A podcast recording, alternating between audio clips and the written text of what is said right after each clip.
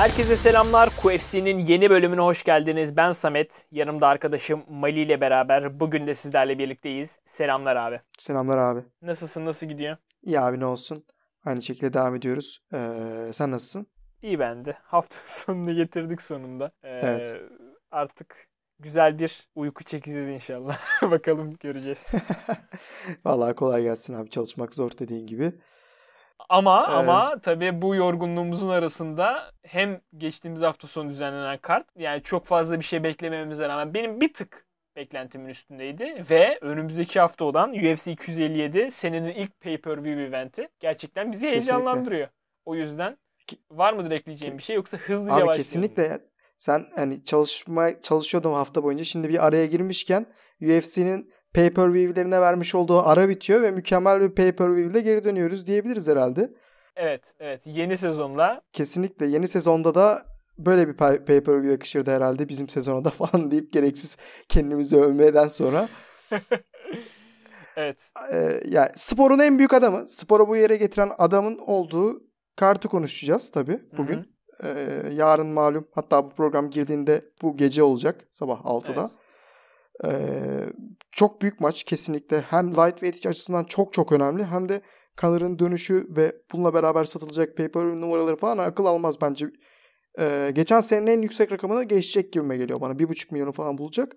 Ama tabii bunların hepsinden önce çarşamba gecesinde olan maçı konuşalım. Maçları konuşalım ve e, oradan Connor'a bağlarız.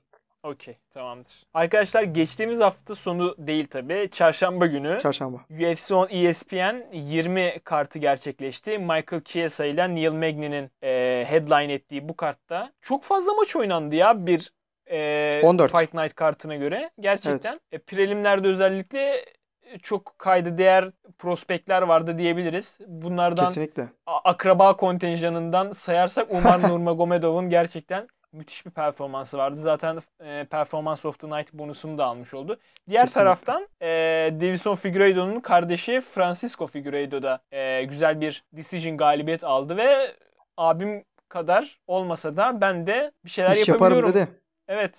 Sanırım o mesajı vermiş oldu bize. Hı hı. Diğer taraftan da e, gecenin dövüşü e, ödülünü alan Mike Davis Mason Jones maçı gerçekten tam bir havai fişek şöleniydi yani inanılmaz. Kesinlikle Maç abi mükemmel bir durmadı. maç. E, müthiş bir maçtı yani. İz- yani cidden tam şey tarzında bir maç. UFC'ye birini sevdirmek için ilk izletilecek maç tarzında bir Kesinlikle. maçtı bence. Hani action heavy diyorlar ya aksiyon Aynen. dolu. Kesinlikle. Ee, kesinlikle abi. Ee, prelimsler genel anlamıyla böyleydi yani. Çok Bir de bir maç daha ekleyeyim ben. Hı hı. Ee, Omari Akmedov'un da hani Brezilya Jiu-Jitsu Black Belt'e Tom Breeze'i arm triangle'la e, submit etmesi ve çok dominant performansı da kesinlikle onu e, özellikle Chris Weidman maçından sonra geri dönüşünde önemli bir maç olduğunu düşünüyorum. Evet abi katılıyorum. Ve hızlıca anakarta doğru ilerliyoruz. Kesinlikle. Gecenin abi. anakartta ilk maçında Featherweight'te belki de Division en önemli prospektlerinden bir tanesi olan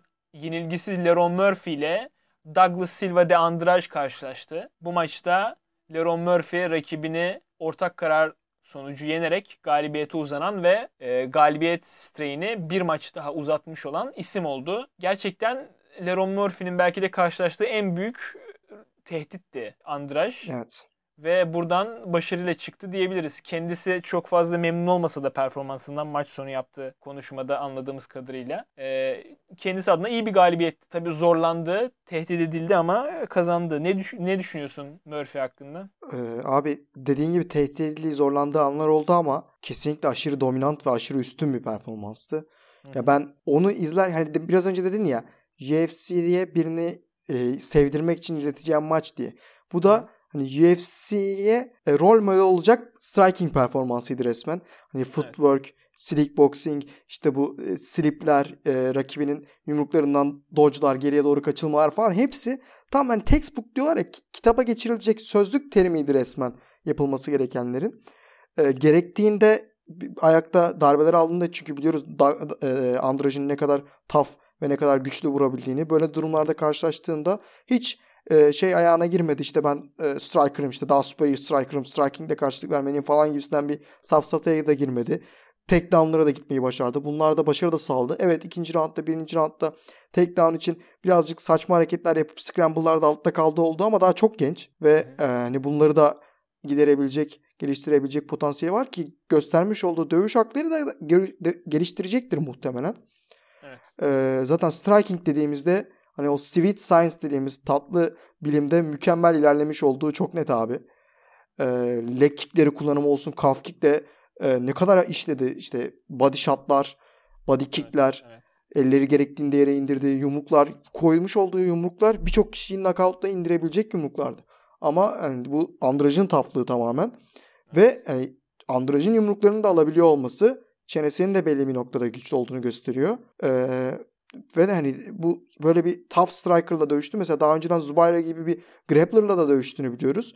Yani neredeyse tüm tarzlarla da karşılaşmasına rağmen hala undefeated şekilde featherweight gibi zor bir division'da basamakları teker teker çıkıyor olması abi bu adam senin dediğin gibi bence şu an Division'ın en önemli prospektlerinden birisi. Evet, yani gerçekten bir striker olarak en başta göründü gözük, gözümüze ama e, aslında bayağı bu striking'ini destekleyen birçok özelliği de yolda kazanmış oldu. Gerçekten hem takedown defensiyle olsun hem grappling'e olan cevaplarıyla olsun. All around fighter imajı veriyor yani kesinlikle.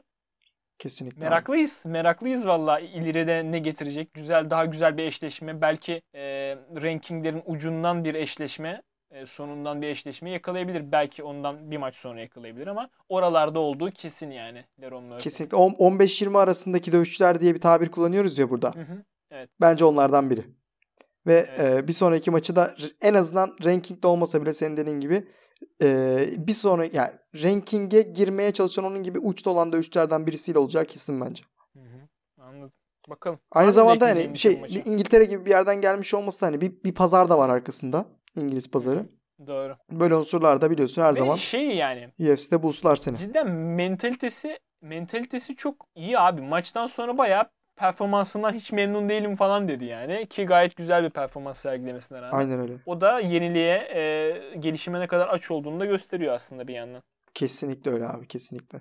Ben aşırı etkilendim. Hani bu bu kartta senin de dediğin gibi hani aşırı beklentiyle girmemiştim karta ama karttaki sing, singular tekil performanslar birçoğu etkileyiciydi. Evet evet katılıyorum. Geçiyorum sıradaki maça. Tabii abi buyur. Hı hı. Gecenin anakarttaki ikinci maçı Flyweight'te gerçekleşti. Matt Schnell ile Tyson Nam karşılaştı bu maçta. Bu maçta decision'e gitti. 3 roundun sonunda Matt Schnell zorlu bir mücadele sonrası bu hakem kararına da yansıdı zaten. Tyson Nem'i ayrık karar sonucu yenerek galibiyete uzanan isim olmuş oldu. Ve aslında bizi de birazcık yanıltmış oldu tahminlerimizde. Fakat hak edilmiş evet. bir galibiyetti kesinlikle. Kesinlikle. Ya 30-27 verilse bile bence çok e, saçma olmazdı. E, evet. Ben ben 29-28 derdim herhalde ama e, yani iki roundun Tyson Nem'e verilmesi benim biraz garibime gitti açıkçası da neyse. Sonuçta kazananı değiştirmediği için o kadar büyük bir olayı olmadı. Abi Şinel e, senle maçtan Soyadı önce konuşuyorduk tabi. ne, ne demekti şu soyadı? Programda söylediler de aklımdan çıktı. Şinel hızlı demek. Fast. Ha okey. Tamam. Ben de maalesef Almanca az. Ee, şey ne diyorduk? Matt Schnell abi bizim tahminimizin çok aksine hani senle maçtan önce konuşuyorduk. Tyson Lem'in ne kadar e, güçlü bir striker olduğundan bahsediyorduk flyweight için özellikle ve ayakta karşısındakilere karşı bir de ritim buldu artık son iki maçla beraber. Bu momentumla beraber Schnell'in de yakında knockout olmasının etkisini düşünürsek Schnell'in tek çaresinin tek down'a gitmek olduğu ve maçı yere götürmek isteyebileceğinden bahsediyorduk. Ama Şine'nin planı cidden bizimkiden çok daha farklıydı. Ve e, bir önceki maçta da göstermiş olduğu o striking'teki gelişmeyi bu maça kat be kat katlayarak taşımış. Ee, özellikle ayak Tyson Nem'in hızına kendi hızıyla dediğin gibi soyadındaki gibi o hızla karşılık verebilmiş olması ve sonra Tyson Nem'in vurmuş olduğu sağ yumrukların o kuvvetli yumrukların birçok rakibi yani Nem'in son iki rakibini indiren o yumrukları alabilmesi üstüne bir de alırken counterlayabilmesi e, kesinlikle Şine'nin bu division'da yukarılara doğru çıkabileceğini e, çıkabilecek potansiyele sahip olduğunu gösteriyor öncelikle. Hı hı. E, onun haricinde de e, kendisinin de striking'inin bu kadar gelişmiş olması. Abi ne, nasıl kombinasyonları arıyordu? Hani çok seriydi kombinasyonları. Çok seri olmasının yanında çok e, accurate, çok doğru noktaya yumruklar ve zamanlaması, ne zaman vurup ne zaman vurmaması gerektiğini biliyordu. İlk roundda mesela çok fazla neme okumaya çalıştı. Acaba o yumruğu alabilir miyim falan bunların hepsini okudu. Sonra nerede kendine güveni gelmeye başladı? Ellerini biraz daha hani let go diyorlar ya ellerini biraz daha aktif şekilde kullanmaya başladı. İşte kicklerle de bunu destekledi. Ya tam bir yani picture perfect diyoruz ya yine biraz önce de kullanmıştım. Hı hı, evet. Kitabın şey e, tanımına tam olarak uyan mükemmel performanslardan birisiydi bence. Nem de e, özellikle ikinci roundun sonu ve üçüncü round gibi biraz daha ortak olmaya başladı oyuna. Ama e, Şinel'in e, Nem'in tek yumruk ararken knockout punch'ını böyle Hail Mary dedikleri yumruğu ararken Şinel'in kombinasyonları kullanması sayıları üst üste koydu ve bu üst üste koyulan sayılar da ona yakın maçtaki galibiyeti getirdi. Aynen öyle. Yani aslında bir power puncher'a karşı nasıl dövüşülür cidden onun için güzel bir örnek olmuş oldu Matt Şinel. Aynen öyle. Ee, Aynen bu da aslında şey e, arada sırada rastladığımız eşleşme türü oluyor ya. Bir taraf o senin dediğin gibi o güçlü yumruğu bekliyor. Diğer taraf biraz daha volüm üretmeye çalışıyor. Ee, güzel Hı-hı. eşleşmeler oluyor yani. Çünkü her zaman aynı taraf kazanmıyor. Bazen gerçekten o yumruğu bulabiliyor güçlü olan taraf ve kazanabiliyor. Evet. Burada Schnell üstün çıktı. Gerçekten çok iyi bir performanstı. Bir grappling e, temelli bir dövüşçüye göre gerçekten çok iyi bir striking kesinlikle, kesinlikle. gösterdi. Ve gerçekten e, Division'ın ilerisi için güzel sinyaller de vermiş oldu. Yani kendisi yakın zamanda bir sene olmuş gerçi Pantoya, Alexander Pantoya'ya yenilmişti. Ee, ama Hı-hı. onun öncesinde 4 maçlık bir galibiyet serisi vardı. Bununla birlikte de hani right back on track diyorlar ya biraz öyle Kesinlikle oldu. Kesinlikle öyle. Ee, Kesinlikle öyle. Son 6 maçtaki 5. galibiyeti tek yenildiği adam Pantoya gibi e, çok yetenekli bir adam. Ve senin dediğin unsur bence çok önemli burada. Temeli wrestling olan, temeli grappling olan bir adamın e, striking'inin bu kadar iyi olması hangi division'da nerede olursa olsun yukarılara doğru çıkabileceğinin bir göstergesi. Aynen öyle. Ee, var mıdır bir aklında bundan sonra nasıl bir eşleşme olabilir sence? Hmm. Daha önce hiç düşünmedim. Ama şu an ranking sayfasını açtım önüme bakıyorum. Ee, yani sıralamayı da göz önünde bulundurarak biraz bariz gibi görünebilir ama ya Kaykara Frans ya da daha da keyiflisi Bilmiyorum Royval'ı o kadar aşağıya vermek ister misin tek galibiyetten sonra ama Royval evet. Şinel bayağı keyifli maç olur. Royval evet. Şinel'i buklarlarsa çok keyifli maç olur. Çok iyi maç olur harbiden. Ama senin de dediğin gibi Royval aşağı düşmemeli bence yani. Aşağıdan biriyle dövüşmemeli. Ya, ya bir de hani Kaykara Fransız yenmişken hani 8'i yenmişken 9'da karşılaşması birazcık şey olur yani. Royval sanki evet. bir de sakatlıktan dolayı öyle bir şey olduğundan dolayı işte ne bileyim. Perez'le ya da Pantoya ile dövüştürebilirsin gibi.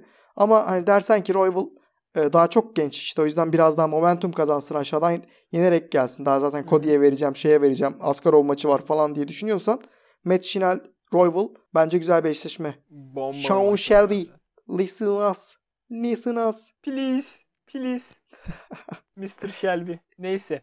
Ee, ekleyeceğin bir şey var mı? Şinel Yok tarafına abi. ya da Nem tarafına. Geçiyorum o zaman sıradaki maça. Yok abi. Geçelim bir sonraki maça.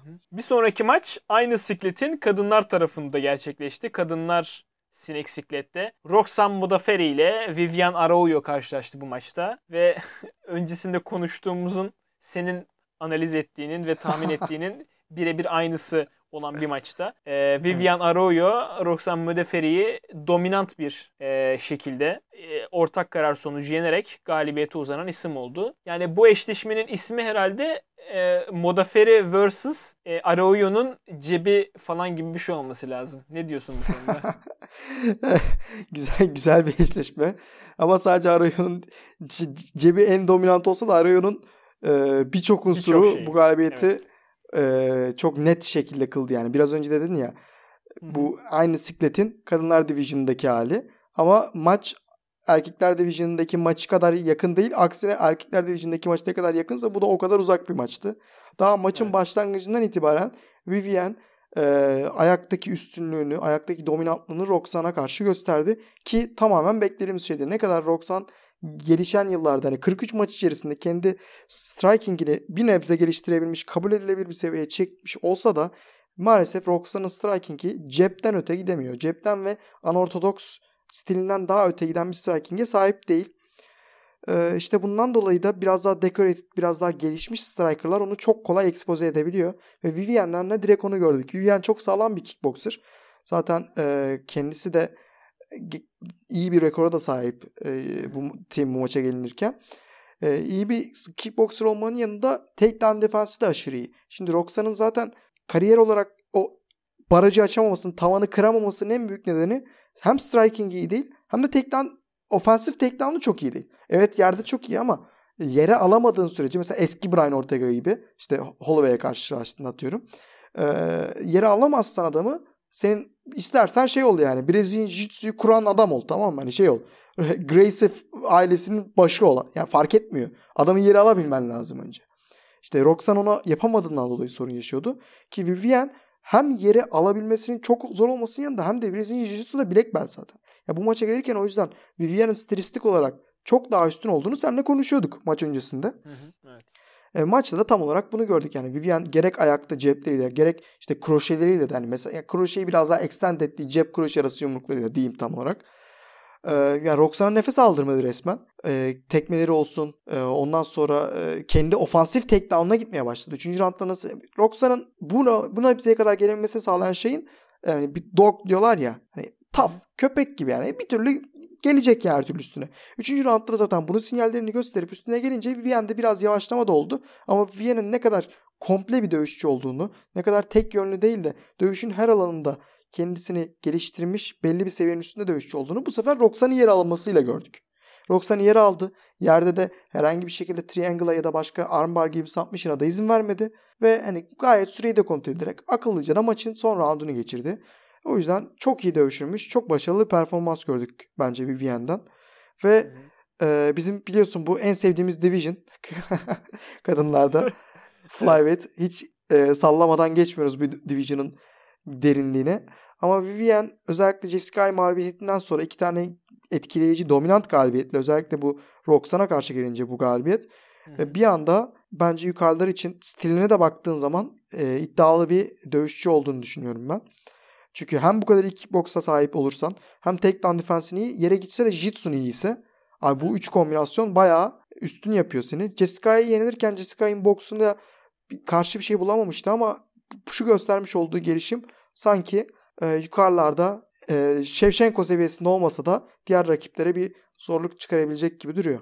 Anladım. Ee, dediğin gibi gerçekten çok iyi bir gaybetti. Çok iyi bir performanstı Arroyo açısından. Ee, her şeyi içinde barındıran bir performanstı. Ya Modafferi tarafında da mesela sanırım DC dedi maç sırasında. Abi cidden Modafferi başka bir çağın dövüşçüsü ya. Evet. Ee, yani evet dediğin gibi çok taf. Her zaman ya bitirilmesi çok zor bir dövüşçü. Her zaman üstüne gelecek. Ee, ama e, yetenekleri kısıtlı yani anlayışı çok kısıtlı çünkü. O yüzden tabii onun açısından da çok tatsız bir galibiyet oldu. Yani hala şey değil işte bir galibiyet bir mağlubiyet şeklinde gidiyor öyle bir e, durumda. Evet. Yani hani yakın zamanda Andrieli'yi yendi, Mace Barber'ı yendi, Antonina Shevchenko'yu yendi. Bunların hepsi bir buçuk sene içerisinde yani. Ama, Kesinlikle abi. Hani. E, hiç o momentumu yakalayamıyor yani. Evet. Hayırlısı bakalım. Ya abi işte hani belli bir yetenek seviyesinin e, altındayken tavanın yani ne kadar eforla ne kadar taflıkla gelebildiğin yer çünkü belli limitli oluyor yani. E, maalesef hani bu, bu kadar yüksek bir seviyede hani flyweight de olsa e, sonuçta dünyanın en iyileri olduğu için e, bir şekilde o e, eforla bir yere kadar gidebiliyorsun. Ha Roxan'ın kadınlar MMA'nin gelişiminde tarihsel olarak ettiği yer kadınlar MMA'nin belki Hall of Fame'i diyebileceğimiz bir isim. Buraya geldiyse büyük katkıları da var onun. Ama e, kendi özelinde özellikle bu e, Valentina Shevchenko'nun şampiyon olduğu bir division'da şampiyonluğa doğru gidebilmesi bir hayalden ibaret gibi duruyor. Anladım.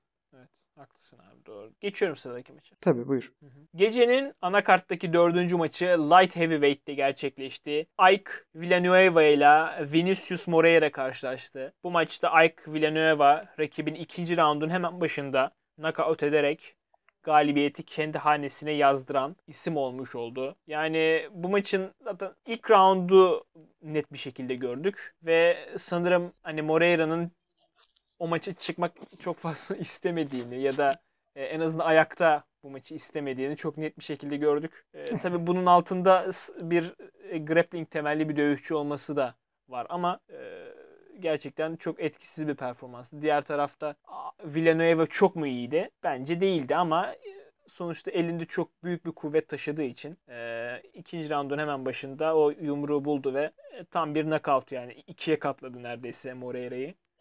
Onun açısından e, güzel bir galibiyet olmuş oldu. İki maçlık bir mağlubiyet serisinden sonra o da e, galibiyet tarafına geçmiş oldu bu maçla birlikte. Ne düşünüyorsun abi sen? Zaten e, bence üstüne çok fazla konuşulacak bir şey yok ama hiç gerek yok. Isterim. Yani Ike Villanueva e, UFC kontratını bir iki maç daha uzatırken Vinicius Moreira'nınkini e, yırtıp attı e, olması gerektiği gibi. Zaten bu maç kim UFC'den kesilecek maçıydı. Evet. Bu niye bu kadar yukarıda olduğunu falan filan senle bayağı bir dalgasını geçtik zaten. Doğru. Doğru. E, yani benim bir lafım vardı hatırlıyorsun. Kalitesiz grappler'la kalitesiz striker karşılaşınca kalitesiz striker'ın kazanma şansı daha yüksek oluyor. Çünkü One Punch evet, şu an evet. chance denen bir şey var. Ve yani Muazzam. o One Punch chance de aldı yani. Yani maçta da daha üstün olan taraf oydu zaten de. Vinicius Moreira'dan neredeyse hiçbir şey görmedik. En azından bir takedown attempt görseydik o Jiu-Jitsu tarafını konuştursaydı. Ama evet. onu da göstermedi. Sadece high guard'da takılıp öyle rakibinin body shot'ı vurmasına izin verdi. Hı. Yumruk da atmak istemedi. Çünkü yumruk yediği an knockout olacağını biliyordu. Ama sonra kaçınılmazdan kaçamadı. Evet. O yüzden gayet anlamsız diyorum ben bu maçın sıfatı için. Anlamsız maçta anlamsız şekilde anlamsız adam diğer anlamsız adamı knockout etti. Evet yani çok ilginç gerçekten. Bu maçtan önce toplam 5 maçlarında hiç galibiyet alamamış bir ikili. Bu Toplam 16 birisi... dakikaya oktagon süresi. Yani bir iki hani 5 maça çıkıyorlar. Bir maç süresini anca doldurmuşlar ikisi beraber. Değil mi? Hep bitirilme yani mükemmel. Hep yani. bitirilme abi. Yani TKO, TKO, submission, submission, TKO. Yani full dayak yemişler ya. Tatsız yani böyle bir maçın gerçekten üçüncü maç olması, Komey'nin Komey'ni olması bayağı komik ama yapacak bir şey yok. Yaşandı, Kesinlikle. bitti, saygısızca diyelim ve sıradaki ve hiç geçelim istersen. aklımızdan silerek devam edelim.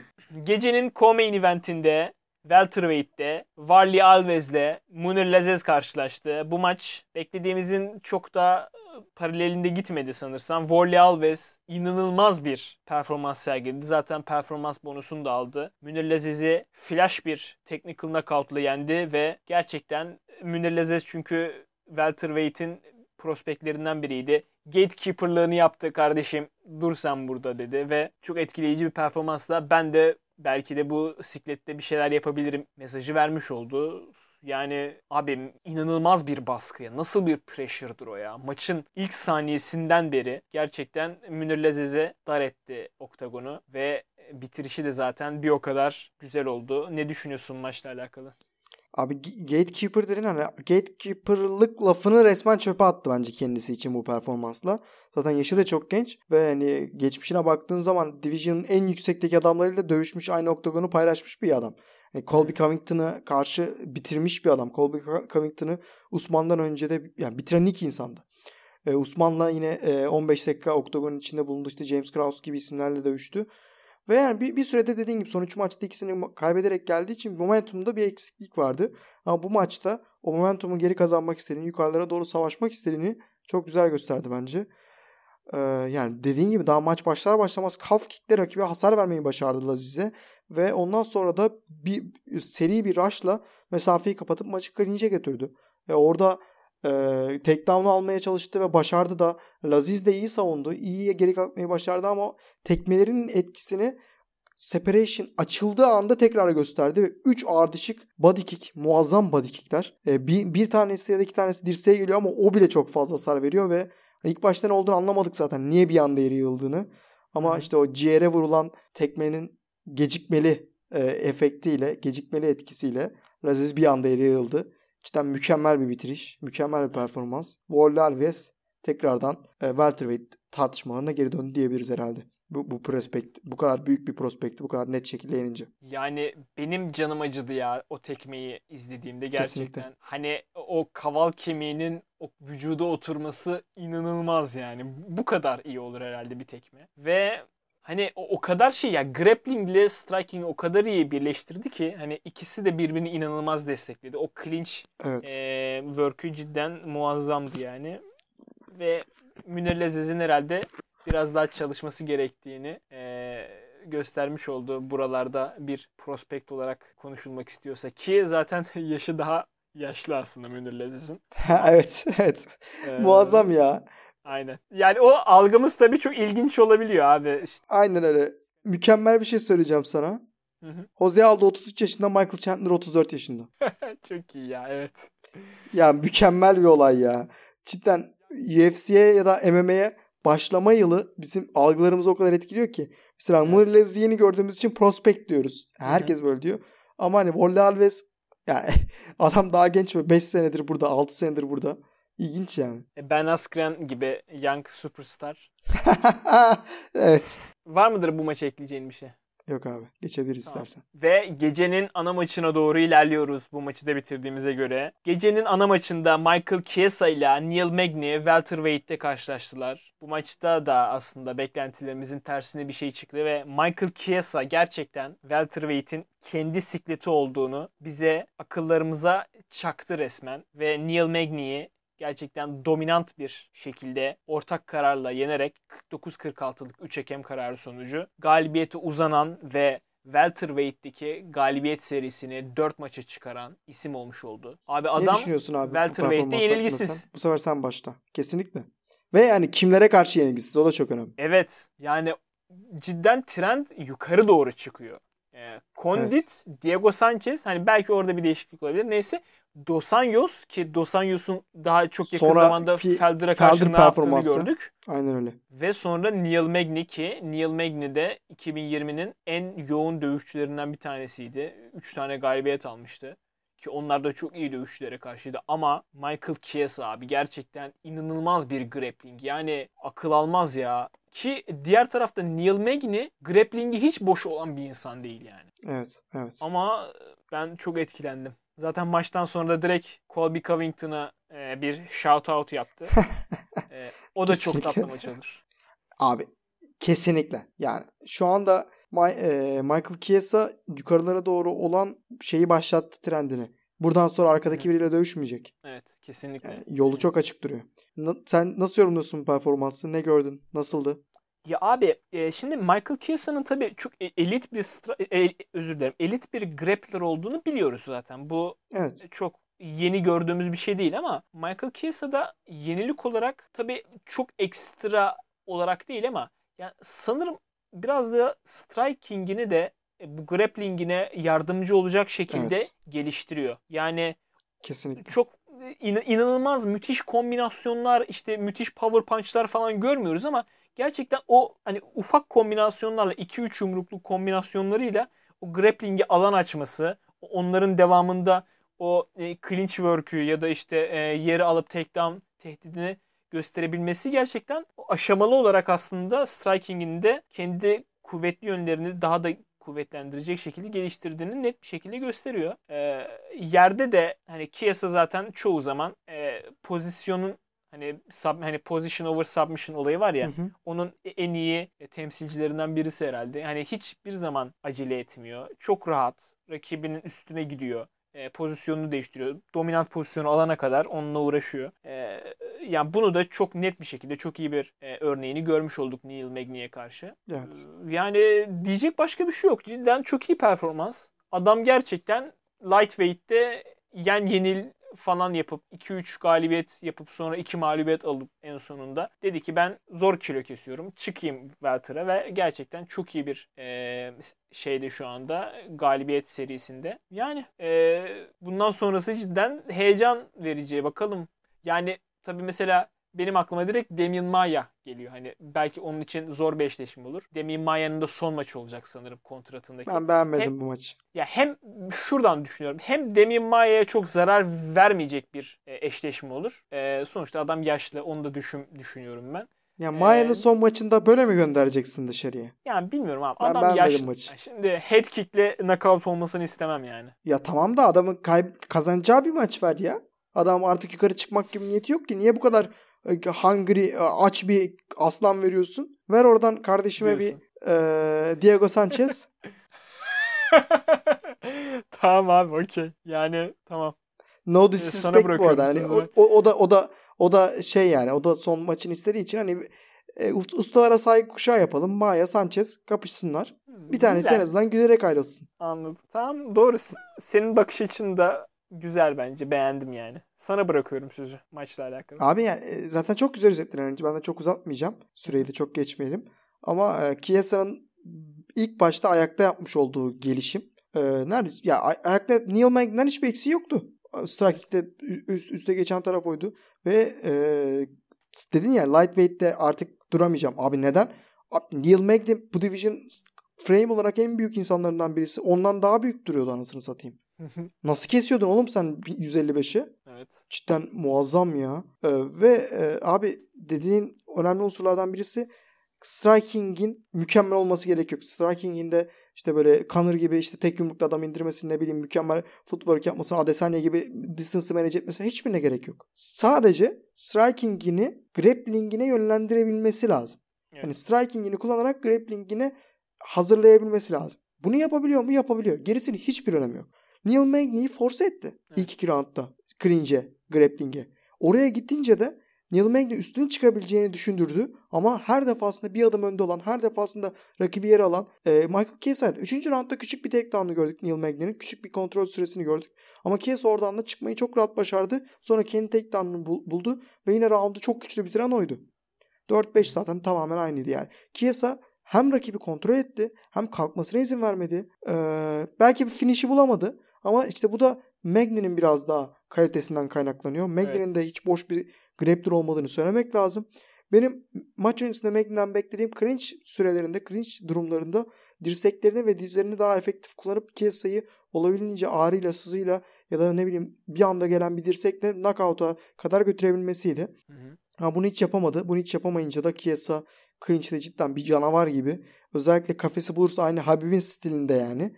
Şey değil yani mesela bazı insanlar ortada takedown'la daha başarılı oluyor. Mesela Michael Chandler bunlardan biri diyebilirim. Onu da konuşacağız.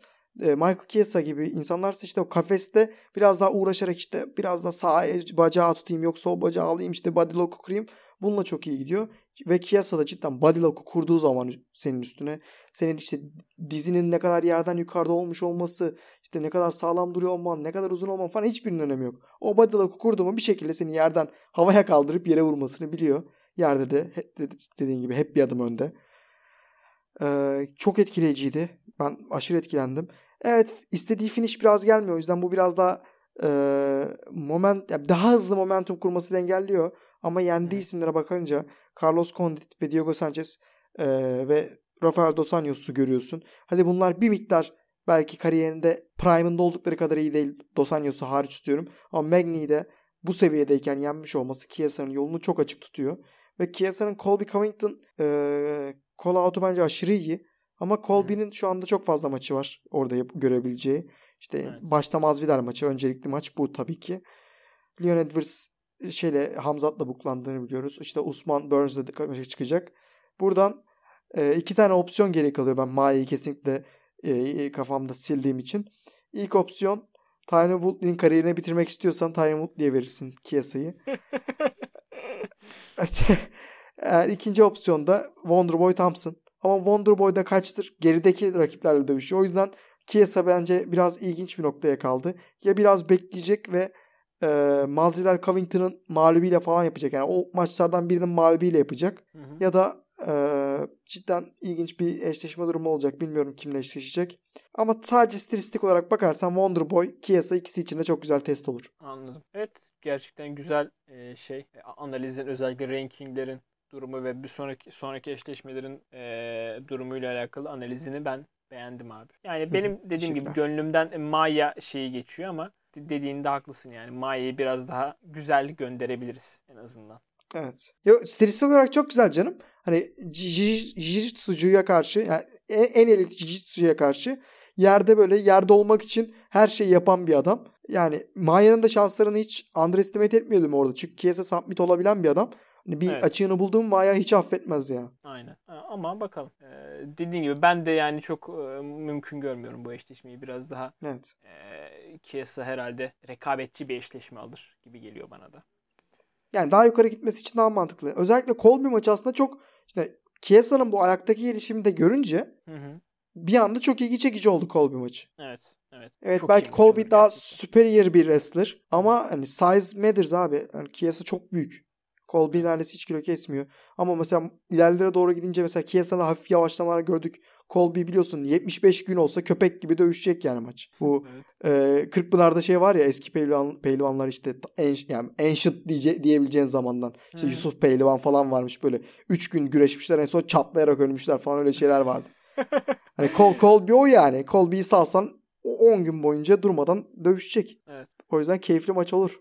Ama Col, Col- yani biraz bekleyebilir. Colby Masvidal'i görelim artık. Evet evet onu o daha öncelikli yani kesinlikle bizim için. Aynen öyle. E- Diyelim ve istiyorsan bu kartı kapatalım. Tabii abi. Ee, güzel bir karttı. Gerçekten isim olarak belki inanılmaz beklentiyle girdiğimiz bir kart değildi ama güzel maçlara tanık olduk. E, o yönden de keyif aldığımız bir kart oldu. Şimdi istersen haftalığın e, ufak da olsa haber bültenine geçelim. Zaten onlar da. UFC 257'ye bağlı. E. Hemen hızlı çıkarmış olalım. Şimdi UFC 257 tabii bu hafta sonu gerçekleşecek. E, Fight Island'da olacağı için e, şey olacağını düşünüyorduk. Ama olmadı. Akşam bize uygun bir Şey mi? saatte olur diyorduk ama Ha. ne yazık ki yine gece olacak.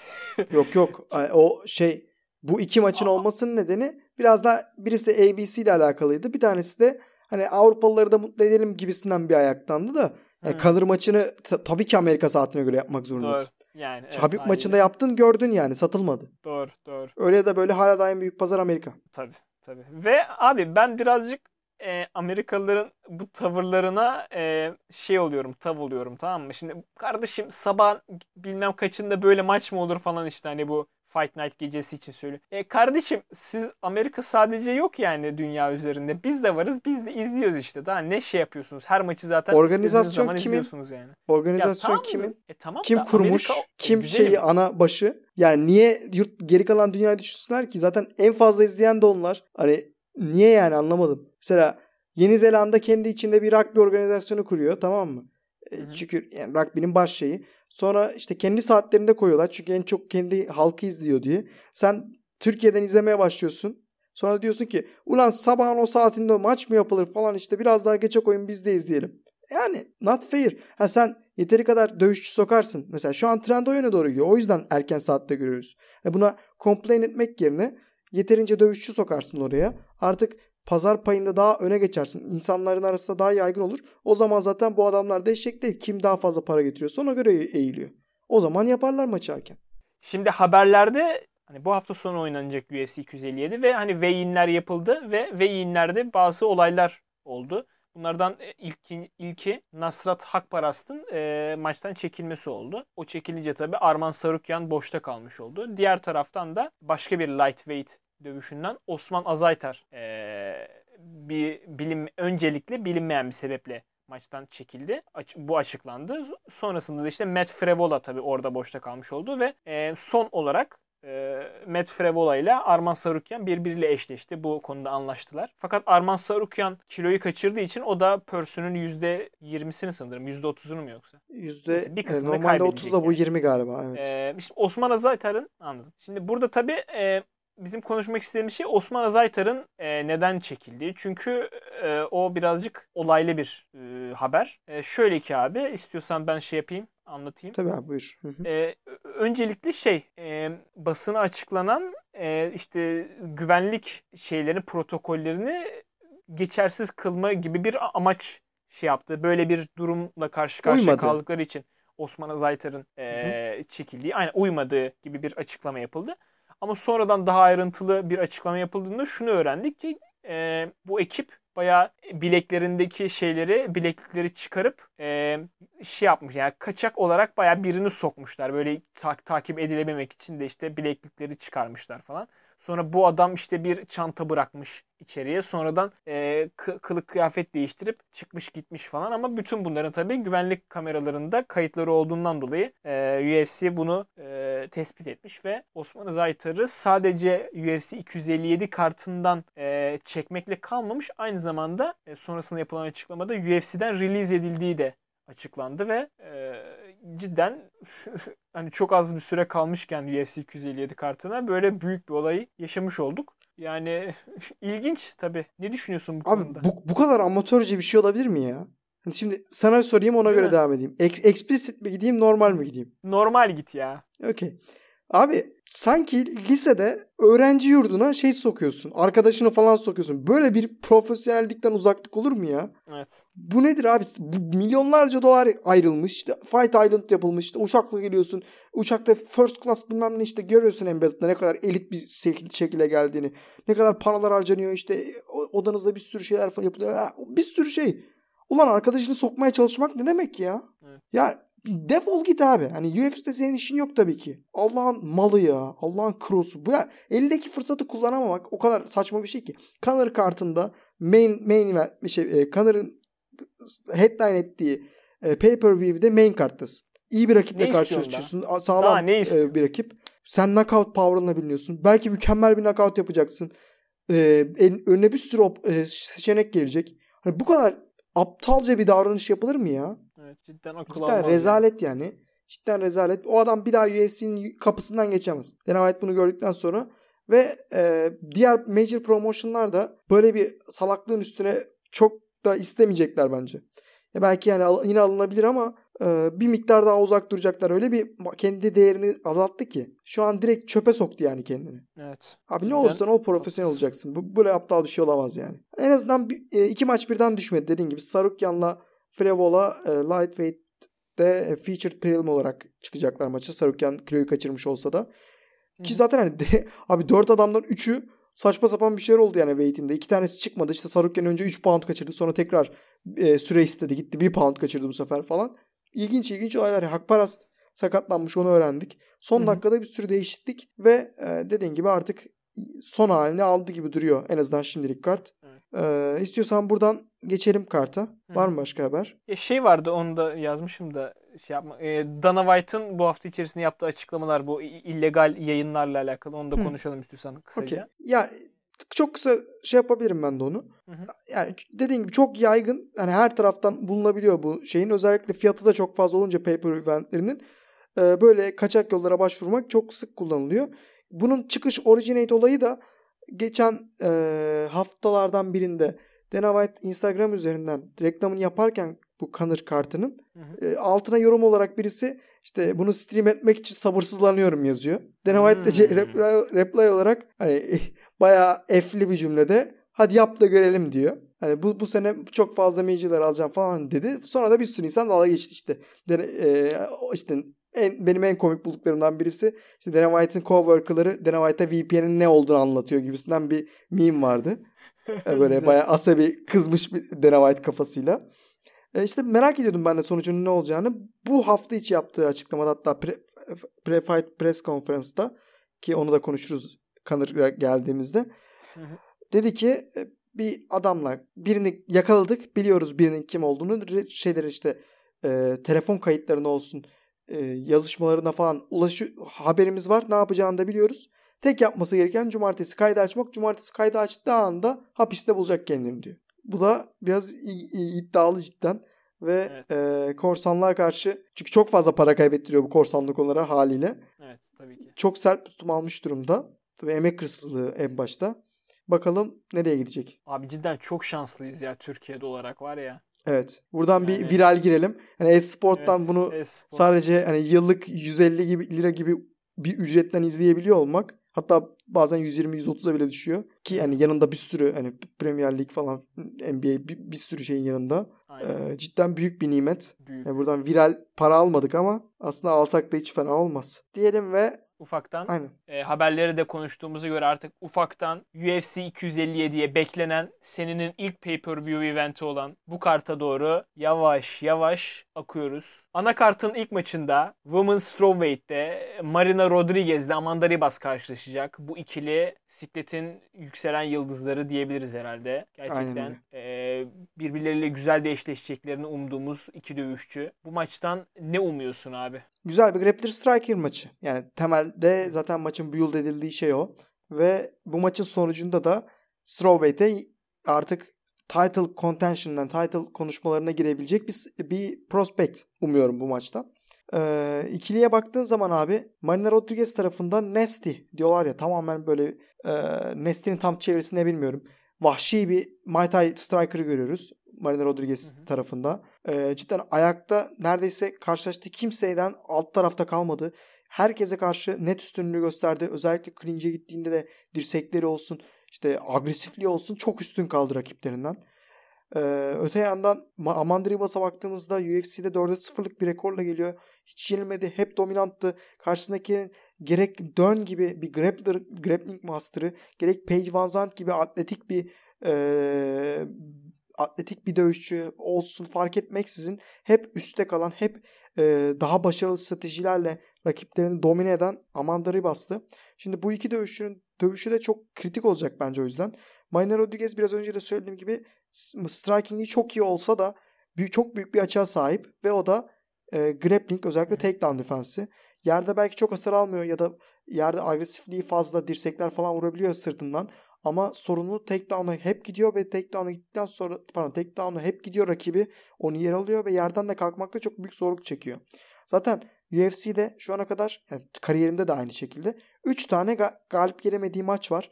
Randa Marcos ve Cynthia Calvillo maçının berabere bitmesinin nedeni 2 roundu kazandıktan sonra 1 roundu 10'a 8 gibi çok dominant kaybetmesi. Bunun nedeni de yerde yer alınması ve yerde ağır bir dominasyona maruz kalması.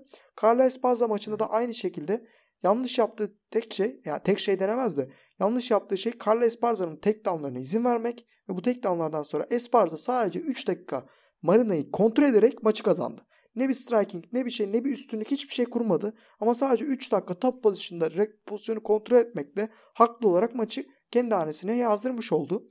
Marina'nın işte en büyük sorunu takedown'u savunabilmesi. Ee, öte yandan Amanda Ribas'a baktığın zaman da e, stilistik olarak Marina'ya mükemmel uyuyor. Yani Marina'nın en zayıf yaptığı şeye mükemmel kuvvetle vuruyor. Amanda Ribas'ın şu anda UFC'de yapmış olduğu maçlardaki takedown ofensi mükemmel. Yani tam olarak bir şekilde rakibini yere almayı başarıyor. İşte o zorlamayı yapıyor. Ee, rakibe dar ediyor oktagonu. Volümü yüksek. E, enerjisi yüksek. Ve e, sayılarla da konuştuğu zaman 2.28 gibi bir takedown averajine sahip. Bunun ötesinde Esparza'nın yapmadığı ya da yapamadığı yere aldığı rakiplerine jitsu olarak çok büyük tehditte bulunuyor. Zaten 15 e, dakika boyu başına 1.9 submission average'inden bahsediyoruz. 4 maçın ikisini submission'la kazandı. Ki bu maçlarda e, Mackenzie Dern gibi bir kadınla kapışmasına rağmen hani, yani teknik olarak submission imkansız olduğu manasını demeye çalışıyorum. Çok büyük bir blunder olmazsa yani. E, baktığın zaman bu eşleşmede Ribas bu yönüyle çok öne çıkıyor. Ayrıca Ribas'ın şunu da biliyoruz. Hani herhangi bir şeyde ısrar edebilecek kadar ısrar edebilecek kadar demeyeyim de ısrar edecek edip de böyle e, kendi tendency'lerini e, maçta akıllı olmayan yöntemlerle sergileyecek salak bir insan da değil. Mesela Dern'le karşılaştığında hani ben daha iyi grappler'ım falan daha iyi jiu falan demeyip de maçı tamamen bir striking maçına da çevirebiliyor. İşte Paige Van Zandt'la karşılaştığında abi bu kadar atletik hiç gerek yok deyip direkt yer alıp armbarlayabiliyor.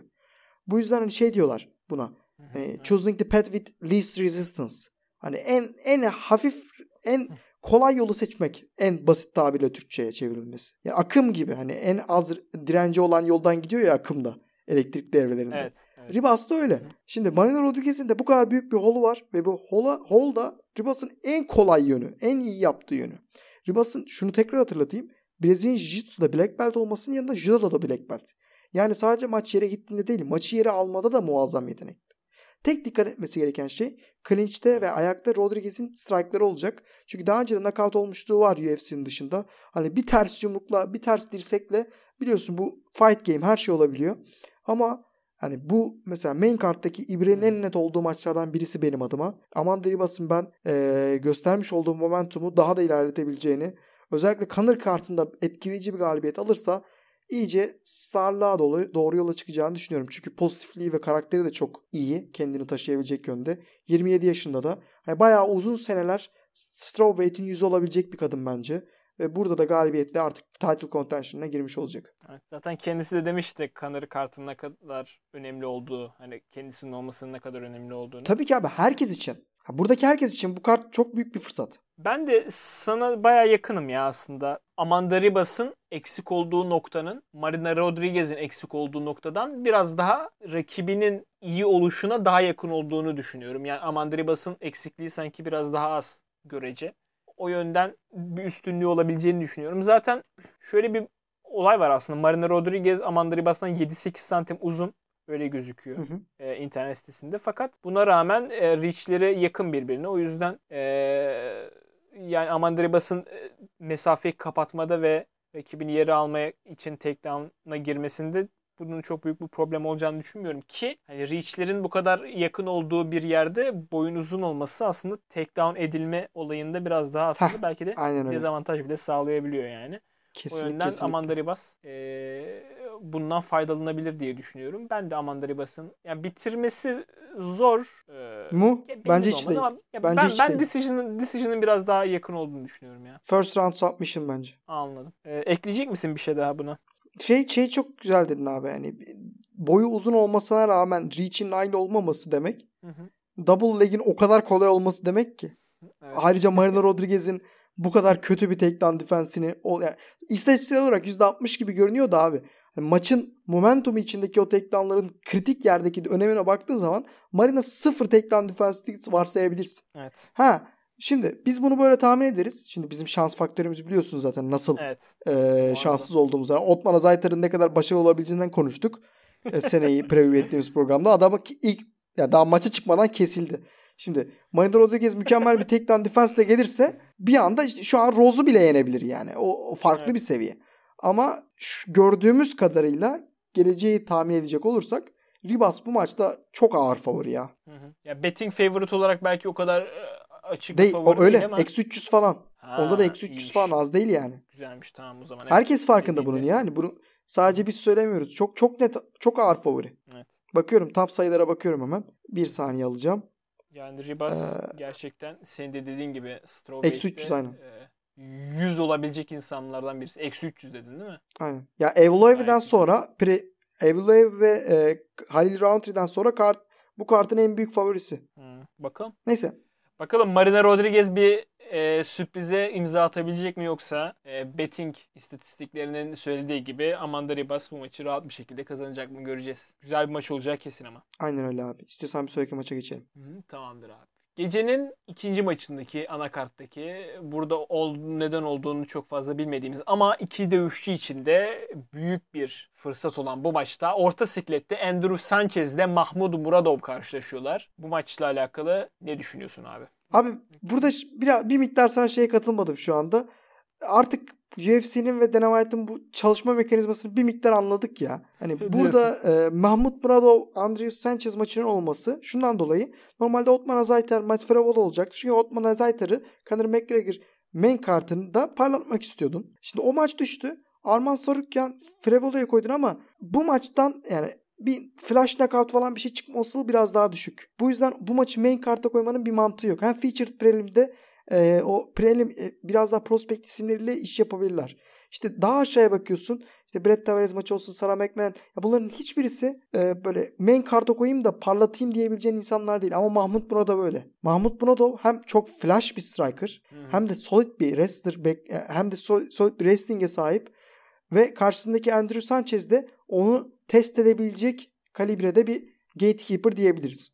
Şimdi bunların hepsi birleşince Mahmut Muradov için cidden breakthrough olabilecek yıldızını parlatabileceği bir eşleşme ve bu yüzden bunu Otman Zayter'ın düştüğü bir denklemde main card'a koymak çok mantıklı. Şimdi Anladım. iki dövüşçüye baktığın zaman Mahmut Muradov 11 maçlık galibiyet serisiyle geliyor bu maça. UFC'de so- iki, iki maçını da kazandı. Bunlar da Hmm. yakında bir önceki kartta görmüş olduğumuz Alessio Di Chirico'yu da yendi. E sonra Trevor Smith'e karşı da etkileyici bir knockoutla kazandı maçı zaten. E çok zaten 24 galibiyetin 16'sını knockoutla almasından çok iyi bir striker olduğunu çıkartabiliyoruz Özbek dövüşçünün.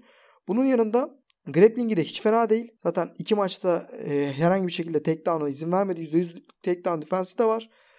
E, onun yanında work rate'i çok fazla. Dakika başına 5'e yakın strike vuruyor. Ve e, historik olarak da bu biraz Andrew Sanchez'in zorlandığı nokta. Andrew Sanchez de Ultimate Fighter kazandıktan sonra e, biraz daha prospekt olarak görülüyordu ama o bekleneni hiç veremedi.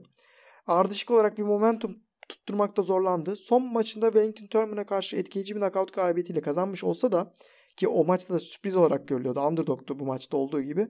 E, bu maçta e, Mahmudov'un boxingiyle ve strikingiyle başa çıkması bir miktar zor. Tek yap, yani tek şansı grappling'e gitmesi gibi duruyor. Zaten grappling geçmişi olan bir isim. Ama işte Mahmut Muradov'un grappling defansı da ve fiziksel gücü de Andrew Sanchez'i durdurabilecek yeterlilikte ve biraz önceki maçta da kurduğun mantıktan Mahmut Muradov'un kötü olduğu şeyde Andrew, e, Andrew Sanchez'e yakınken Andrew Sanchez'in kötü olduğu şeyde Mahmut Muradov birkaç seviye üstün duruyor Sanchez'den. Bu yüzden Sanchez e, maçta kalmayı başarsa da decision'a varmış olsa da maçı daha üstün götürecek olan tarafın ben Mahmut Muradov olduğunu düşünüyorum. Özbek dövüşçü bence bu maçta kendi yıldızını parlatmayı başaracak. Anladım abi. Zaten iki tane knockout larıyla çok fazla knockout e, galibiyete ulaşmış isim var. Gerçekten e, güzel bir maç olur inşallah diyoruz. Bu tip no name e, yani no name iş e, dövüşçülerden e, gerçekten anakartın böyle ilk birinci ya da ikinci maçına koyulup e, güzel şeyler çıktığı oluyor. Bu da onlardan Evet. biri olur diye umuyoruz. Hı hı. Geçiyorum sıradaki maça. Geçelim abi. Gecenin üçüncü maçında co-main'in co-main'i olan eventte kadınlar Flyweight'te, Sinek Siklet'te Jessica ile Joanne Calderwood karşılaşacaklar. Biliyorsunuz Joanne Calderwood bu sikletin belki de e, kemer maçının en önemli adayıydı ki Jennifer Maya'ya tatsız bir yenilgiyle e, kaybederek bu şansı da kaybetti. Oradan sonra bir e, geri dönüş isteğiyle çıkıyor bu maça. Diğer tarafta Jessica Ay son 3 maçında 2 mağlubiyeti olmasına rağmen e, Division'ın yukarılarında bir daha ben de varım deme için. Aslında aşağı yukarı aynı motivasyonda iki dövüşçü de. Ne düşünüyorsun sen maçla alakalı? Ya bu main karttaki en az beklenen maç olabilir. Mahmut Muradov, Andrew Sanchez'den de belki. Hı hı. Ee, bu biraz daha Flyweight'in yapısı ve iki dövüşçünün de karakterinden kaynaklanıyor ama tabii ki fena bir eşleşme değil. Özellikle e, eşleşmeyi biraz daha cazip kılan tarafı ikisinin arasındaki nefret. Jessica ile Joanna Calderwood yakın zamanda Twitter'dan bir atışmaları da oldu. Tam konunun ne olduğunu hatırlamıyorum. Ama e, bir tartışmaya da girdiler böyle karşılıklı olarak işte Joanna fake falan dedi Jessica'ya böyle olaylar da yaşandı. Hı. O yüzden Joanne'ın e, biraz daha e, özellikle bunu personal alabileceğini düşünüyorum. Buna da geleceğim biraz daha. E, tahminimin en sona doğru geldiğimde. Şimdi Jessica eski bir title challenger. Valentin Shevchenko ile karşılaştı. Ama onun dışında yani title e, contender olabilme seviyesine çıkmış olsa da Jessica bir journeywoman. Yani kariyerinde de yen yenil yen yenil mantığıyla gitmiş bir kadın. E, zaten herhangi bir şeyi çok iyi yaptığı yok. Ama genel olarak her şeyde bir seviyesi var. Ve bu flyweight'te yukarılarda olmak için ona yetti. De- bi- bi- Birincil olarak yapmış olduğu şey boks olduğunu söyleyebiliriz. Yani en baskın olduğu özelliği boks. E, wrestling'i fena değil. İşte size olarak çok daha büyük zaten eski bantamweight. O yüzden rakiplerine göre genelde bu division'da büyük olan taraf oluyor. Hı hı. E, maç yere gidince fena değil jiu-jitsu'ya sahip. İşte fena değil range'de dövüşlere sahip falan. Bunların hepsini bir paket yapınca onun bir de consistency'sini ekleyince genelde consistent bir dövüşçü. Be- 25 dakika boyunca dövüşüyorsa 25 dakika boyunca 15 dakika boyunca dövüşüyorsa 15 dakika boyunca sabit bir performans verebiliyor. Bunlar da Flyweight'te bunu yukarıya taşıyanlar faktör oldu. Son maçlarına baktığın zaman Shevchenko'ya çok brutal şekilde knockout oldu. Vivian Araújo'ya karşı ki seviyesini bir önceki maçta gördük zaten. Etkileyici bir galibiyet aldıktan sonra Cynthia Calvillo'ya karşı kiloyu da 6 poundluk bir kaçırmasının ardından Calvillo tarafından yani 115 pound'dan gelen bir dövüşçü tarafından domine edildi. Öte yandan Joanna Calderwood'a baktığımızda bahtsız bedevi mi dersin? Salaklığın zirvesi mi dersin? Elinde title shot varken e, title shot'ı bırakıp araya maç almak istedi. Ki title shot'ı da ne kadar hak ettiği tartışılırdı zaten.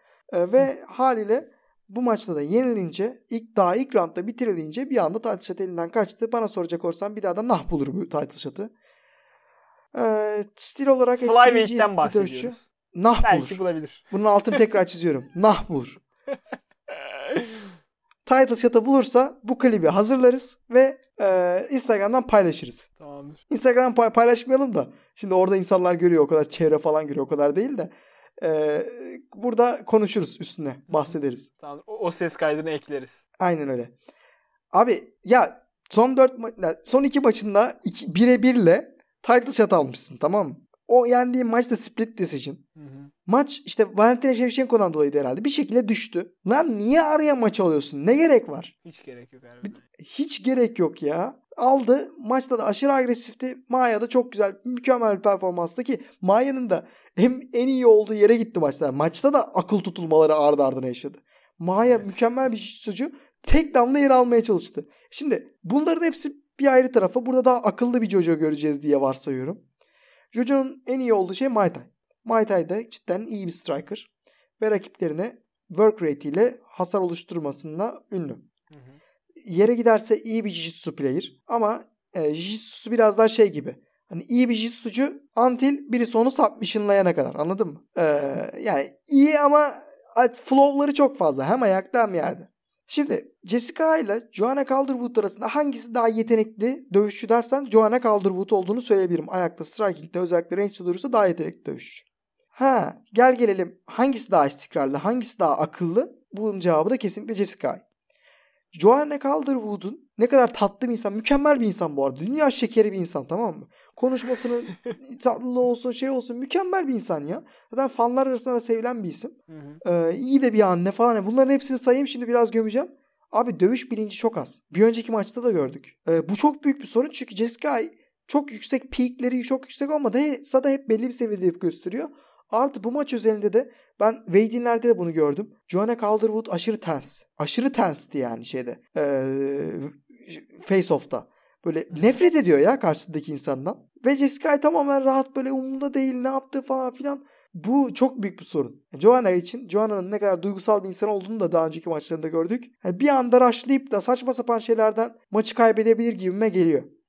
Bu yüzden hani belki e, bunlar hiçbirbirini tanımıyor olsa sadece stilleriyle dövüşüyor olsalar Joanna'nın iki round boyunca üstünlük kurabileceğini söylerdim. Ama bu Wade'ini de gördükten sonra bugün Wade'in face-off'unu da gördükten sonra ben ee, Jessica'ya daha yakınım. İddia olarak Calderwood favori olsa da bence Jessica e, bu maçı kazanmaya daha yakın taraf. Ha Calderwood'un kazanma durumu çok basit. Range'de kalacak. Tekmelerle ayağa hasar verecek ve herhangi bir şekilde yaklaştırmayacak. Bunu Cal Calvio, Cynthia Calvio yaparak kazandı. Rakibiyle mesafesini korudu. Gerektiği zamanda da takedown'a gitti. Çünkü Jessica patlayıcı bir striker ya da patlayıcı bir grappler değil. Boxing'ini ya da wrestling'ini bu kadar ofansif kullanamıyor. Mesafeyi kapatamaz zaten. Ama Jojo agresifliğe giderek hata yapacak bence. Ve o hatalarla da Jessica maçı kazanacak. Biraz Anladım. underdog'u seçmek istedim o yüzden. Ve sıradaki maça geçelim istiyorsan. Biraz daha vitesi arttıralım. Aynen öyle. Hype'lanalım azıcık ya. Gecenin co-main eventine doğru ilerleyelim. Bu maçta Lightweight'te Lightweight debüsünü yapacak olan Bellator eski şampiyonu Michael Chandler'la Division'ın deli olanı Dan Hooker karşılaşacaklar. Bu maç gerçekten bize güzel bir performans sunacağını bekliyoruz. Şimdi çok güzel bir eşleşme. Ee, güzel bir e, grappler-striker eşleşmesi olabilir. Chandler'ın tabi arkasında güzel bir hype'la geldiği malum. Ee, ama Tabii. sanırım alıp alabileceği en ters eşleşmelerden birisini aldı ya. Evet. Debut için ben evet. Dan Hooker'ı hiç istemezdim şahsen. Ee, çünkü çok iyi bir striker. Maç 3 round. Ee, evet.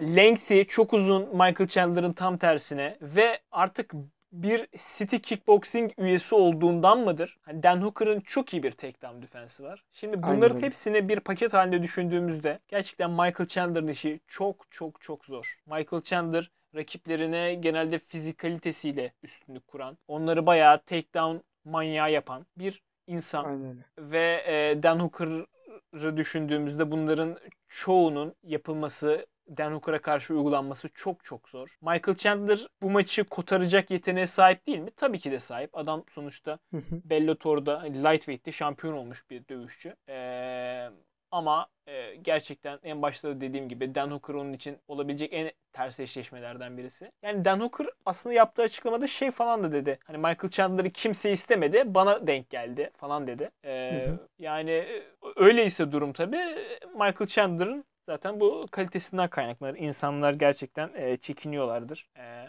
ama diğer taraftan yani Michael Chandler'dan dövüşler ne kadar korkuyorsa Michael Chandler'ın da bu maç için Dan Hooker'dan o kadar çekiniyor olması lazım bence. Çünkü e, zor. Abi 3 roundluk bir Dan Hooker hani Dustin'e neler yaptığını gördük ilk 2 roundda falan. E, evet. Cidden bayağı tough olacak yani Michael Chandler için. Ben Dan Hooker'ın uzatmadan söyleyeyim.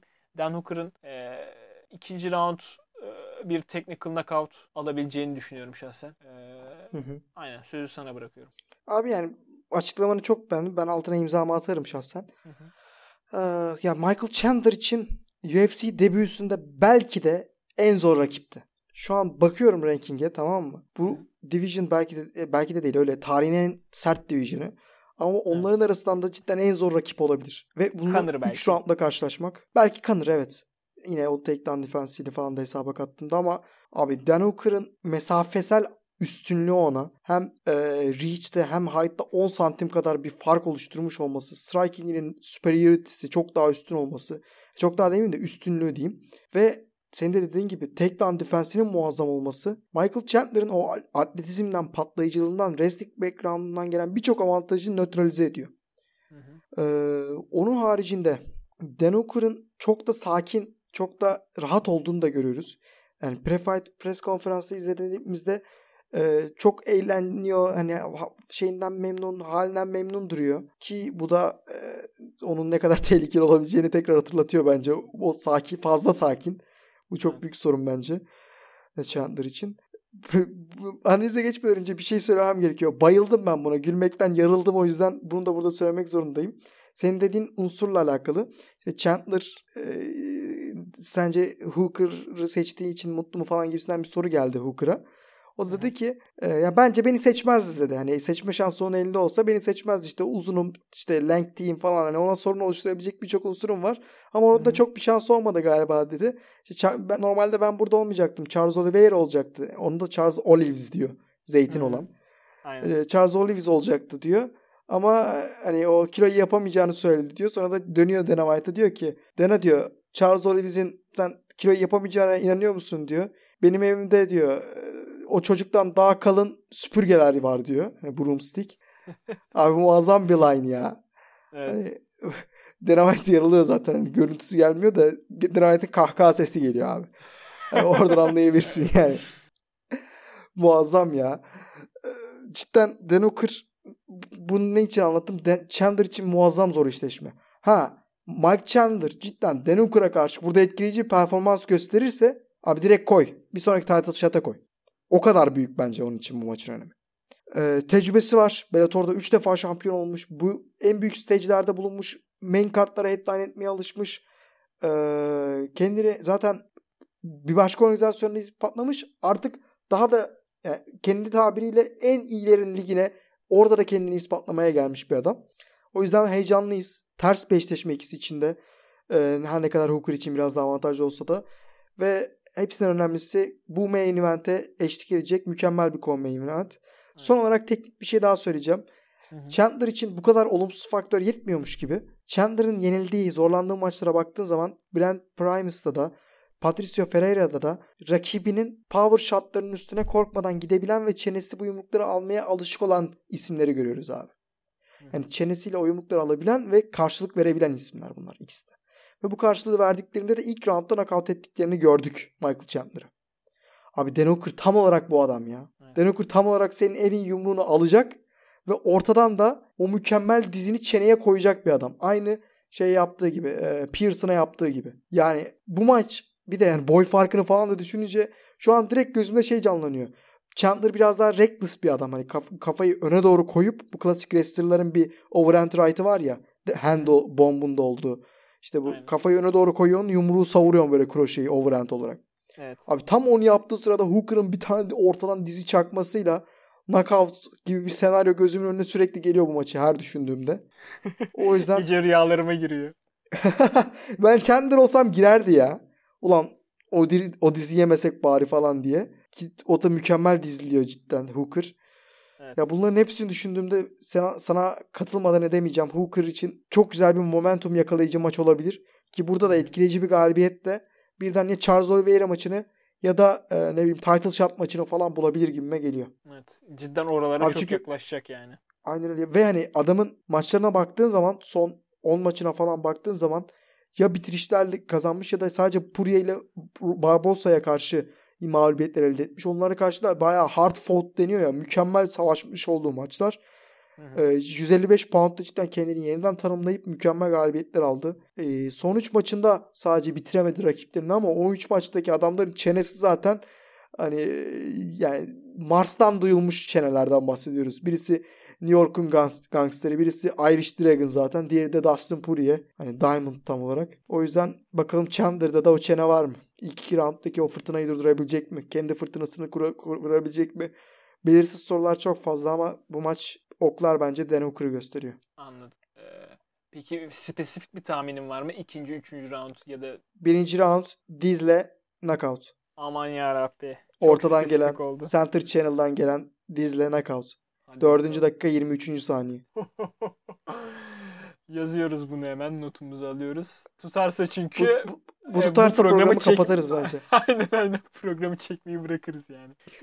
Geçiyorum artık sıradaki maça. Beklediğimiz, uzun zamandır beklediğimiz maça doğru. Geçelim geçelim. Ufak ufak Maçların şahına. Evet. Senenin ilk pay-per-view'u olan UFC 257'nin ana maçında uzun zamandır beklediğimiz belki 2021'in en fazla beklediğimiz maçı Dustin The Diamond Poirier ile Conor The Notorious McGregor karşılaşacak. Ve belki de senenin en büyük pay-per-view eventi bile olabilir. Müthiş bir maç. İkilinin ikinci maçı bu rövanş maçında Dustin Poirier ilk maçtaki knockout mağlubiyetinin rövanşını ararken McGregor uzun zamandır çok nadir şekilde dövüşmesinin üzerine artık momentumunu daha da güçlendirerek belki title shot'a doğru e, lightweight title'ını daha emin adımlarla yürüme konusunda bazı e, görüşleri vardır diye düşünüyorum bu maç üzerinde. Hı hı. Yani müthiş bir eşleşme olacak gerçekten. Kesinlikle İkili birbiriyle o kadar iyi eşleşiyor ki. O kadar iyi eşleşiyor ki yani. Ben sözü ilk önce sana bırakmak istiyorum. Emin misin? Ee, ben çok uzun konuşurum. Başla. İlk ben konuşursam çok, çok uzun, uzun konuşuruz. Çok uzun Sen konuşma başla. abi. Kesmeye çalış biraz. Ben mi başlayayım yoksa? Sen başlasan.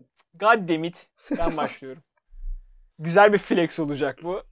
Şimdi şöyle çok kısa kesiyormuşum değil mi böyle beklentiyi büyütüp falan. Ya abi ee, tabii işin şakası bir yana hani iki tarafta iki tane e, tough of the tough yani inanılmaz dövüşler. Kesinlikle. Elite of the elite. Yani, evet. Yani aralarındaki o husumet de değil yani çok iyi şu anda araları falan gibi Hı-hı. gözüküyor ama gerçi o rekabet ortamı e, ikisinin birinci dövüşten bu yana bence Dustin'in daha çok ama ikisinin de çok çok gelişmiş olması. E, ya bize müthiş bir maçın aslında habercisi yani bütün bunlar. Ee, içerisinde bulunduğu durum, title picture'ın e, neresinde konumlandığı, nasıl bir division içerisinde olduğu, bu ikilinin cidden yani kendi gelecekleriyle alakalı ne bekledikleri. Dustin Poirier'in işte düşüp kalkıp, düşüp kalkıp, düşüp tekrar kalkması, bu açlığı, diğer tarafta Conor McGregor'ın e, uzun bir layup'tan sonra e, Cerrone'yi yenip sonrasında yine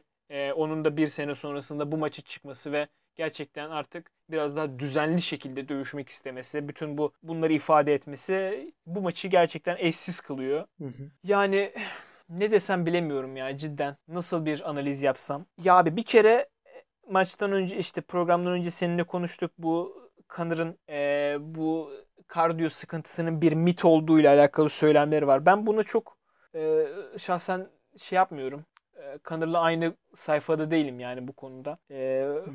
Bu cidden bu maç içerisinde belirleyici olaylardan bir tanesi olabilir. Çünkü sen bu konuda biraz daha benle Connor'a daha yakınsın bendense. Ee, evet gerçekten Connor'ın 3. 4. 5. roundda da şey olabiliyor ama işte bu bir trend dolayı ve e, ben gerçekten Dustin'in birinci ve ikinci roundu özellikle birinci roundu geçtikten sonra e, önünün birazcık da olsa açılacağını düşünüyorum ki Dustin zaten hani köpek gibi kardiyosuyla meşhur olan bir arkadaş olduğu için yani ve yakın zamanda da aslında işte Dan Hooker'la olan maçında biraz da buna yakın bir hani blueprint gördü aslında karşısında ve buna karşı da müthiş bir geri dönüşle galibiyeti kazanmış oldu. O, o yönden e, Conor McGregor'a az da olsa hazır e, önceden hazırlanmış diyebiliriz aslında Poirier için. Diğer tarafta Conor McGregor için düşündüğümüzde abi Poirier gibi bir adamla yakın zamanda karşılaşmadı. Yani diyebiliriz evet. O, o yönden. Yani Alvarez benzer bir adam ama 2016'da da çok önce tabii. Evet. Hem çok önce hem ya bilmiyorum abi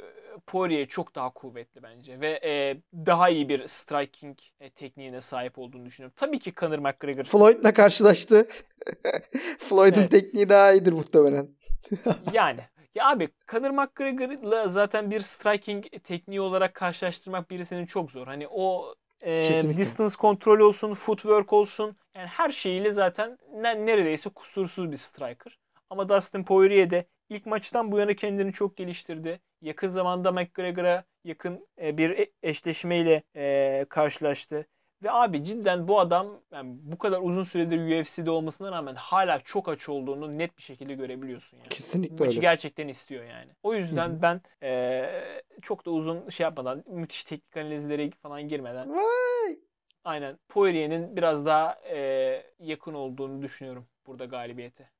Wow, bir, nice. bir hani bir decision galibiyeti çıkabilir buradan. Yani McGregor'ı bitirmek, knockout etmek çok zor tabii ki. Hiç olmadı şimdiye kadar. Ee, Hı hı. ama Dustin Poirier'in hem kardiyosuyla hem e, basic fund, fundamentals'a çok hakim olmasıyla belki e, teknik olarak dediğim gibi Conor McGregor şey e, daha üstün olabilir ama e, Poirier'de hiç ondan aşağı kalır yanı yok. E, biraz daha yakın olmasını istiyor muyum artık bilmiyorum da öyle hissediyorum en azından. Yani düşünce ve his bir araya girmiş durumda. Yani pressure makes diamonds. İnşallah e, Allah'ın izniyle Dustin Poirier bu maçı kazanacak diye düşünüyorum. Ve sözü sana atıyorum abi. Pressure makes diamonds. Yani bu Embedded'den güzel bir laf. Ben de bunu highlight edecektim. Hı. Ee, yani ya da daha tam oradaki ifadesiyle Diamonds are formed in the pressure. Under pressure düzeltiyorum.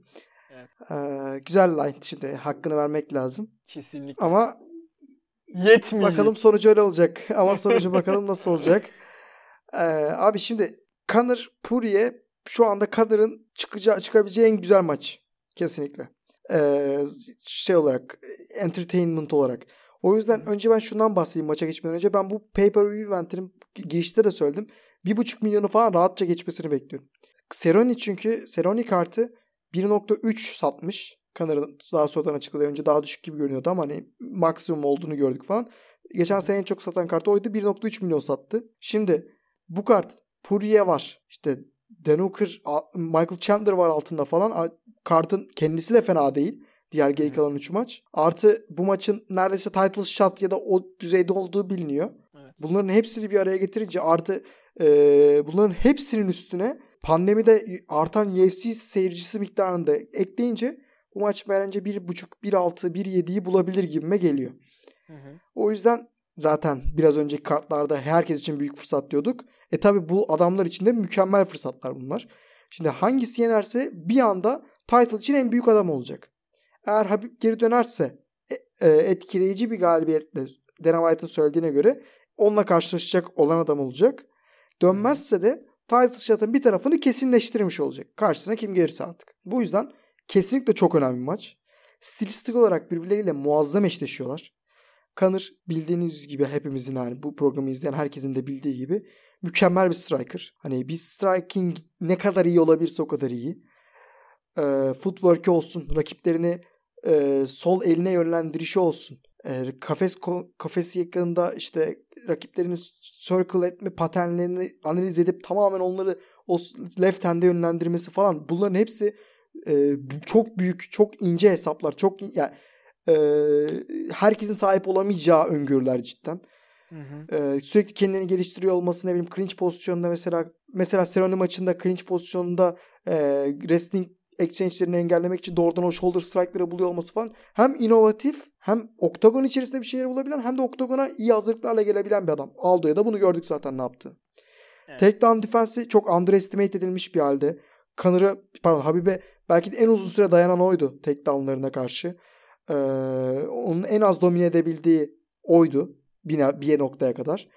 Ee, senle ayrıştığımız nokta ya tam da ayrışmıyoruz aslında. Benzer şeyleri düşünüyoruz. Sadece magnitude'ları farklı.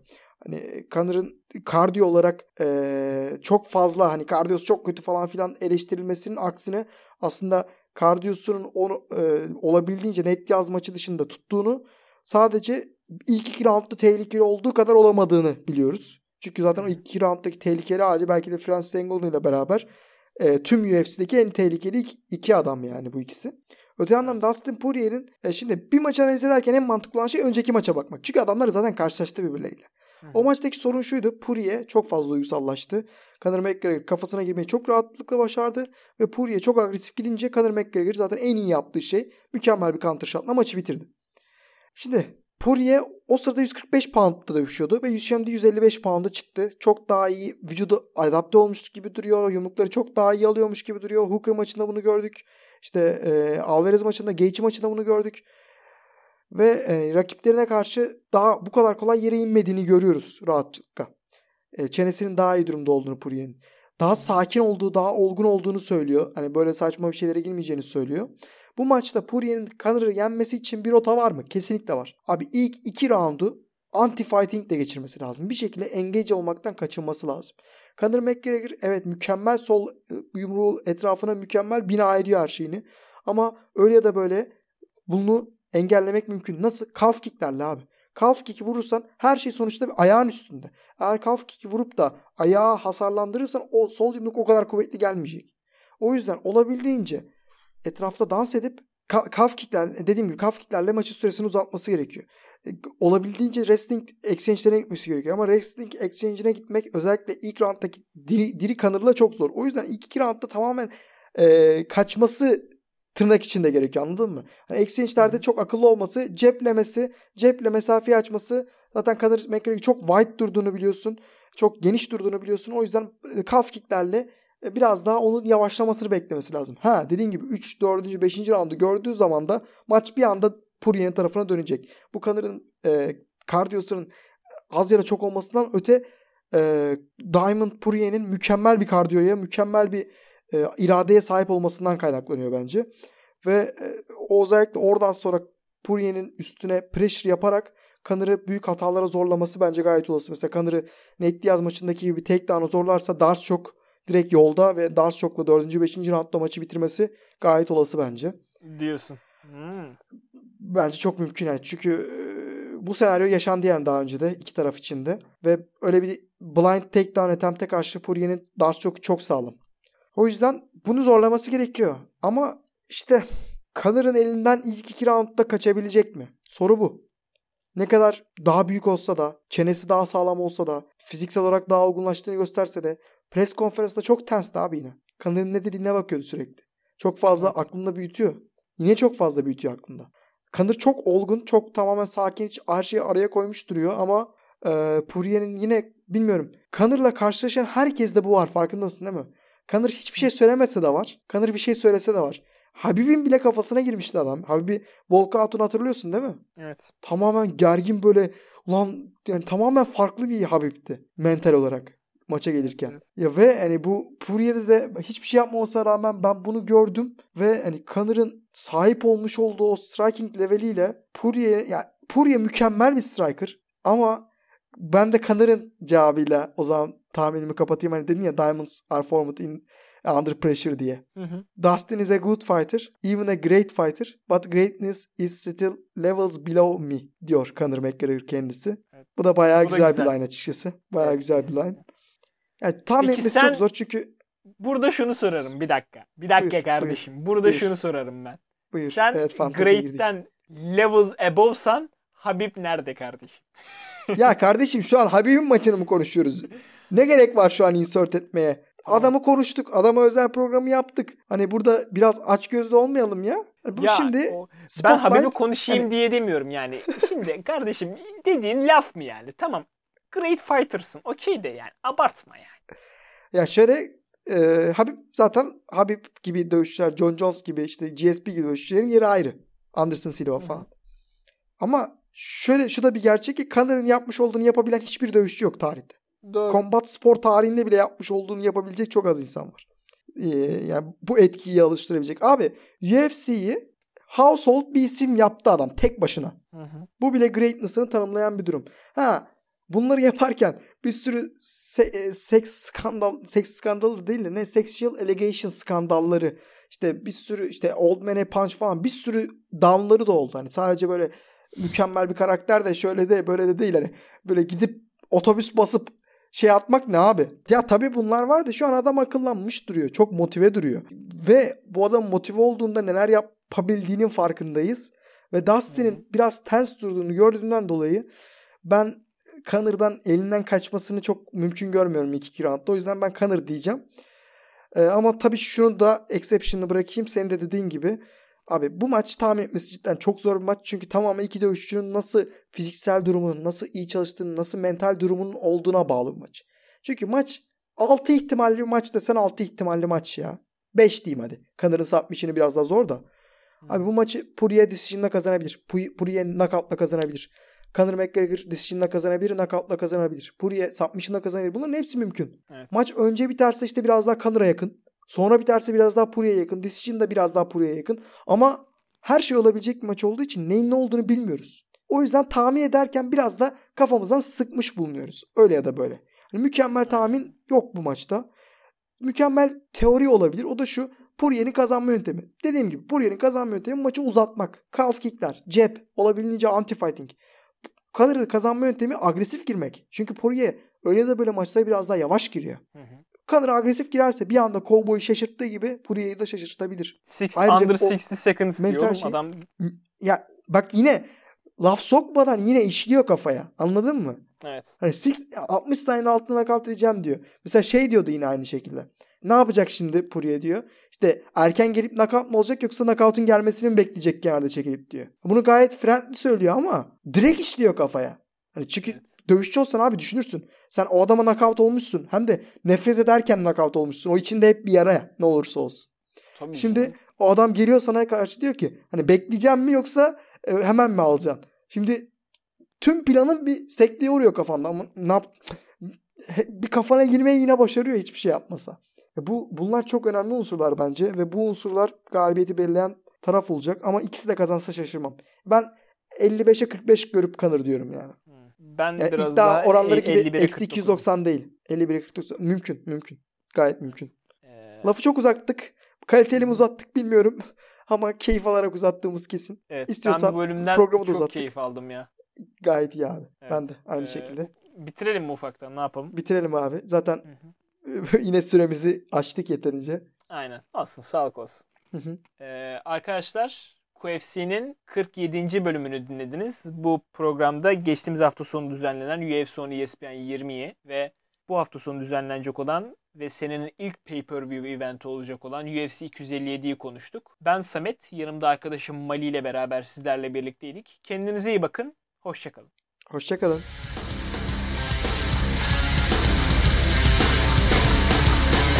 time to end this suffering. I need a minute to myself.